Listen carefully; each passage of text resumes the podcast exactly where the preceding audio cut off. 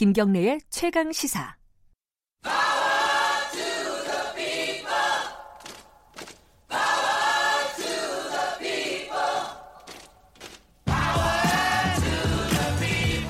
을의 입장에서 을의 목소리를 통해 함께 사는 세상을 생각하는 시간. 지금은 을밀대 민생경제연구소 안진걸 소장 나와 계십니다. 안녕하세요. 네, 안녕하십니까. 민생경제연구소가 갑자기 유명해졌습니다. 아, 원래 유명했습니다. 아, 그래요? 예, 제가 이제 참여연대를 18년 다니고 예. 또 희망제작소로서 일하다가 정말 우리 국민들 위해서는 서민 경제를 살리는데 올인해야 되고 여전히 심각한 을들의 문제를 알리기 위해서 출범해내서 인터뷰도 많이 하고 예. 굉장히 공개적으로 활발하게 활동한 NGO고 그것 때문에 최강시사에서도 지금 2년째 제가 인터뷰도 그럼요. 하고 예. 그런 거잖아요. 근데 이게 가짜 시민단체면 어떻게 됩니까? 그래서 저는 아, 자영당 갑자기. 자영당 의원님들이 최강시사 우리 인터뷰도 안 듣는 거 아닌가 들었 다면 그런 말을 함부로 안 하셨을 텐데 이런 아쉬움이 들더라고요. 그 이게 조국과 친한 가짜 시민단체를 내세워서 어, 고발을 일삼고 있다. 이게 이제 자유한국당 측 입장이고 어, 자유한국당 정용기 정책위 의장은 어제 저희 방송 인터뷰에서 배우가 있을 거다. 배우 조종설을 주장을 하셨습니다. 배우가 누굽니까? 그러니까 저는 정말 20년 넘게 아주 공개적으로 활동해왔고 모든 활동이 다 공개되어 있는데 예. 갑자기 군사독재식으로 배우가 있냐고 물어보니까 제 배우는 어, 물론 이 방송을 들으시는 시민들이 제 배우인데 저랑 이제 생각을 달리하는 분들도 있을 수 있으니까 모든 시민을 제가 대변한다고 감히 이야기는 하지 않겠습니다. 네. 하지만 상식적인 선에서 조국 후보의 따님에게도 문제가 있다면 네. 당연히 그에 대해 비판받고 수사도 받아야 되지만 만약에 그거랑 비슷하거나 그보다 더 심한 사례가 있다면 네. 입시 부정 의혹이 더 짙고 부당한 특혜가 더 심했다면 그것도 공평하게 수사받거나 처벌받아야 된다는 상식적 여론이 있습니다. 예. 그분들의 여론이 제 배우라고 말씀드리고 싶고요. 알겠습니다. 제가 이틀 전에 이제 인터뷰를 했는데 예. 그때 상지대 이제 소발은 길해갖고 휴게소에서 네, 잘안 인터뷰를 해 가지고 잘 안 들려 가지고 예. 이렇게 잠시 기회를 주셔서 정말 감사하고요. 어, 금요일 하루, 일주일 내내 고생하신 시민들께 의견이 다른 분들한테도 이런 이야기 드려서 죄송하긴 하지만 어쨌든 저희가 조사한 바로는 나경원 의원님의 따님은 입시 부정 의혹 정도가 아니라 성신여대 감사 보고서와 성신여대 구성원들의 공익제보를 종합해 보면 그다음 뉴스타파 보도도 있었고 그에 대한 법원 판결도 있었는데 입시 부정이 거의 확실합니다. 제가 이렇게 언론에서도 자신 있게 말씀드리고 뭐 이거는. 검찰이 수사할 예, 내용이니까요. 그리고 일단 수사를 좀 지켜보고요. 해달라는 것이고, 예. 그다음에 아드님 의혹도 예. 어저께 AFP라든지 외신까지 전부 다 보도가 되고 있지 않습니까? 그다음에 네. 서울대 교수님 뭐라 그러냐면 본인이 알 수 없는 내용을 서울대 장비, 우리 국민대 설- 혈세로 산 서울대 장비를 지원해서 조사가 연구가 이루어졌다. 본인이 알 수 없는 내용이었다라는 식으로 인터뷰를 그 학생이 했습니다. 알 수가 없는 예. 어려운 내용이었다. 네, 알겠습니다. 어쨌든 예. 어, 지금 자유한국당 쪽에서는 무고로 어, 나경원 원내대표 측에서는 무고로 어, 민생경제연구소를 어, 고발을 한 거죠. 예, 아, 아직 안 아니, 했죠. 아니, 할, 할 그것도- 방침인 그것도 거죠. 웃깁니다. 바로 언론에는 예. 그 의혹을 보도한 기자들하고 민생경제소 앉은 거로 고발할 거제 실명까지 막 거론해서 네. 이야기하더라고요. 근데 아, 고발을 안 하고 있습니다. 하겠죠, 뭐. 바로 할 것처럼 이야기해요. 네. 그래서 저는 억울한 척 해놓고 실제 고발을 안 할까 걱정인데 제발 이 방송을 통해 다시 한번 국민들에게 진실을 밝히도록 고발해달라는 것이고 그다음에 공개적으로 한 시간 정도만 공개 토의 시간을 가지면 아 공개 토론을 네, 하자. 기자들 앞에서 한 시간 정도만 예를 들면 음. 우리 최강 기사가 주최해 주셔 좋고요. 그러면 네. 한 시간이면 진실이 드러난다고 생각하거든요. 진짜 한 시간이면 됩니다. 어, 제발 안 할 것 같아요. 나경원. 아니, 그러니까 저희들하고 급이 안 맞고 엔저 네. 감이 안 하시겠지. 근데 어쨌든 그 비슷한 형식이라도 알겠습니다. 한 시간만 시간을 달라는 겁니다. 공개적으로 국민들과 기자들 앞에서. 오늘 본 주제로 넘어갈게요. 예, 본 주제 넘어가겠습니다. 이거 얘기하다 보면 한도 끝도 없어서 맞습니다. 그 서울 반도체라는 회사에서 사고가 났어요. 이거 어떤 일인지 먼저 간략하게 개요부터. 예, 좀 원래 이제 사실 저는 이런 일만 해야 되는데 예. 사학비리 추방하다가 성신인의 사학비리를 비호한 의혹이 나경원은 있다는 것 때문에 이제 알았어요. 고발이 보- 됐는데요. 본업으로 돌아갑시다, 본업으로. 그러니까 제가 살, 설명은 예. 그래서 원래 본업은 저는 이겁니다. 다시 예. 한번 국민들의 교육비, 주급, 의료비, 통 신비 부담 덜고 예. 제발 산업재해 없는 나라 만들어야 됩니다. 자, 대학생을 막 졸업한 분하고 20대 이모 씨, 정모 씨라는 분이 있었습니다. 젊은 서울 분들이네요. 반대초라는 지금 청취자께서는 생소한 회사있지만 제가 홈페이지도 들어보니까 꽤 큰 유명한 회사입니다. 아, 굉장히 큰 회사예요. 안산에는 네. 꽤큰 회사고요. 네. 매출이 1조, 1조가 넘습니다. 네. 그리고 세계적인 그 LED 있잖아요. 네. 발광 다이오드라고 하잖아요. 뭐 조명이라든지 뭐 TV라든지 뭐 이런 데 쓰는 거. 예. 그 유명한 회사인데 자, 일 시키는 거 좋습니다. 근데 또 이번에도 외주업체입니다, 이분들이. 아. 그 다음에 외주업체도 사실 문제는 있지만 시킬 수 있다고 봄- 뭐 양보해 시킬 수 있다고 봅니다. 예. 근데 이분들이 이제 LED가 불량인지 아닌지를 엑스레이로 예. 이렇게 투시를 해가지고 검사하는 과정이 있습니다. 예. 그럼 거기에 안전 장치가 있습니다. 네. 근데 그걸 해제하면 2배에서 2.5배 정도 빠르게 검사가 되나 봐요. 아, 더 일이 빨리빨리 예. 진행이 되니까 역시 아, 그 컨베이어 벨트 속도 엄청 높여갖고 예. 두 명이 일해야 되는데 비용 줄이고 이윤 추구하는 과정에서 우리 서산에서 돌아가신 그 청년이랑 비슷하게 그래서 이분들이 방사선에 17일 동안 노출이 된 겁니다. 아, 그 엑스레이를 찍어야 예, 되니까. 예, 예. 엑스레이. 근데 재밌는 재밌는 거 아니죠. 슬픈 것은 회사는 별 문제가 없다라는 식으로 이야기를 하는데요.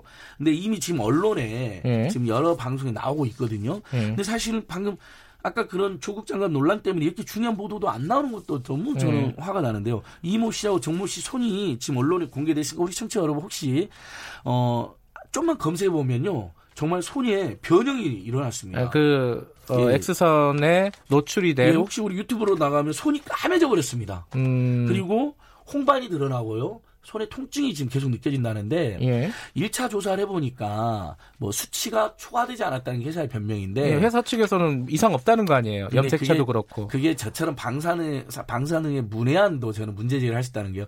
자 일본 제국주의가 전쟁 일으켜서 피폭됐잖아요. 예. 어, 미국 원자폭탄.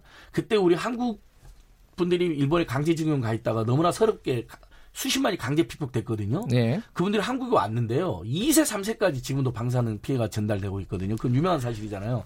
실제 의사나 전문가들이, 어, NGO들이 살펴보면 이런 병은 10년에서 20년 후에 암이나 그렇게 아니 그러니까 지금 이어진다는 현재. 몇 명 정도 지금 다쳤 그러니까 이 피폭이 됐다라고 보는 거예요? 그 정확한 수치가 공개되지 않습니다. 아. 현재, 그러니까 지금 이 사건은 조사가 많이 된 게 아닙니다. 아하. 이분들이 7월 15일부터 일하기 시작해가지고 야 이거 이상하다 하고 한 10일 정도 일해보니까 아프기 시작해서 회사 이야기했는데 예. 외주업체니까 야 다른 사람들도 다, 다 참았어 음. 다른 사람들도 다 그렇게 했어 안전장치 풀고 했어 예. 아무 문제 없어서 핀잔을 들은 거예요 음. 그리고 8월 5일 날 겨우 입원을 하게 된 겁니다 원자력 병원에 음. 그러면서 세상에 알려지기 시작한 것이거든요 최근에 근데 원자력 안전위원회에서 이게 추가적으로 조사를 하고 예. 있다면서요? 그러니까 이제 거기서 조사 인원이 150명 정도라고 지금 특정을 했거든요. 예. 그러니까 그걸 보면 이제 원자력위원회가 처음에 1차 조사했고 지금 재조사에 전면적으로 돌입하겠다 어제 음. 발표를 했는데 150명 정도로 되어 있는 거 보니까 이 피폭된 사람이 아마 수치가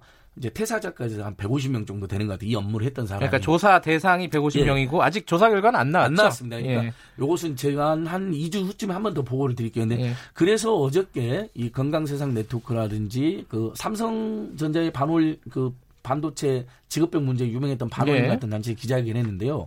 원자력 안전위원회가 이 회사를 거쳐간 150명만 할 게 아니라 네. 이 비슷한 공정을 한 훨씬 더 많은 국민들에 대한 전수조사를 해야 된다. 음흠. 실제로 우리나라에서 유명한 반도체 업체를 살펴보면요. 네. 뭐 우리는 뭐 삼성 반도체, 뭐 하이닉스 이렇게만 알잖아요. 네. 근데 거기마다 200개, 300개 하청업체들이 있습니다. 네. 이 비슷한 공정을 했을 가능성이 있잖아요. 네. 피폭 가능성이 매우 높습니다. 삼성전자에서 100명만 100명 가까이 걸린 거 아닙니까? 이제는 그 문제가 됐던. 예. 그러니까 그런 걸로 비춰봤을 때 이 피폭 산재도 상당수가 있을 거라는 추정이 충분히 가능합니다. 근데 아까 외주업체라고 그랬잖아요. 뭐 쉽게 맞습니다. 말하면 뭐 하청업체라고도 예, 볼수 합쳐서 준 있는데 겁니다. 예.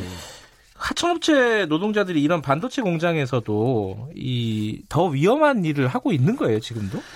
차별을 어, 하고 받고 있는 건가요? 아무래도 이제 일반적으로는 그런데 현재 저희가 이제 확인된 것으로는 네. 예를 들면 온천이 있으면 반도체 예. 하청업체가 200개, 300개가 그게 상주를 같이 하는데요. 예. 들면 수공종 손으로 하는 공- 라인이 다섯 개면 1000명이 거기서 이제 200명씩 붙어서 일을 한대요. 예. 근데 한 개 라인은 원청 소속 노동 200명이 하고 나머지는 하청 노동 200명이 붙어서 800명이 일을 한답니다. 네. 최근에 이제 국회 토론에서 밝혀진 사실인데요.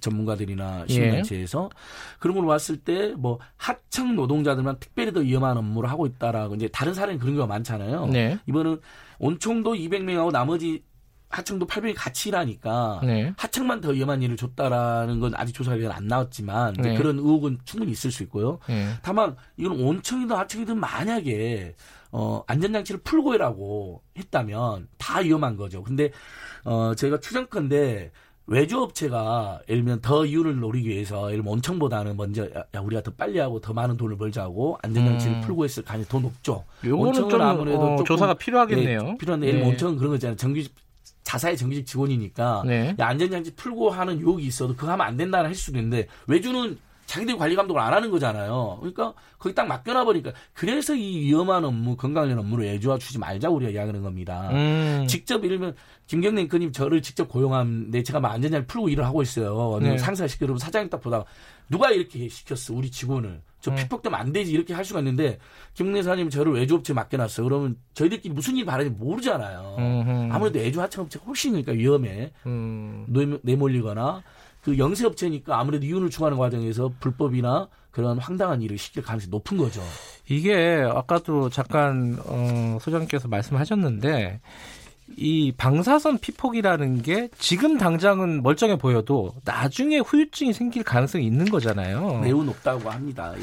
그러니까 이 부분은 좀 시간을 들여서라도 어, 철저하게 좀 조사를 해야 되겠다. 뭐 이런 생각이 드네요. 일단은. 맞습니다. 그러니까 예. 어, 전문가들이 하면 10년 뒤에 백혈병, 20년 뒤에 식도암 이렇게 발병하는 사례가 많답니다. 방사선 피폭은. 음. 그리고 아까도 제가 말씀드렸지만 일본의 그 강제징용에 피폭당한 우리 한국인 피해자들 너무나 억울합니다. 한국에 와 계시는데 네. 2세, 3세까지 병이 전이돼 가지고 네. 몇년 전에도 그 활동 대응 활동 하시는 분이 돌아가셔서 큰 슬픈 일이 있었습니다. 2세였습니다. 예. 일본에서 피폭되신 분이 아니었어요. 예. 그러니까 수십 년 잠복해 갖고 나중에 병이 드러나고 그게 더 슬픈 것은 자식 세대까지 전이가 된다는 것이거든요. 예. 그러니까 굉장히 심각하다. 원자력 안전위원회와 고용노동부가 반도체라든지 이런 피 폭 관련 의혹이 있을 수 있는 그런 공정들에 대한 전수조사를 해라는 게 지금 아, 시민단체들 그러니까 이 지금 문제가 된 서울 반도체 말고 예. 이 반도체 공정이 있는 회사들을 다 조사를 해달라. 이렇게 했을 가능성이 높잖아요. 예를 들면 아. 이 회사만 그랬겠습니까? 서울 예, 반도체라는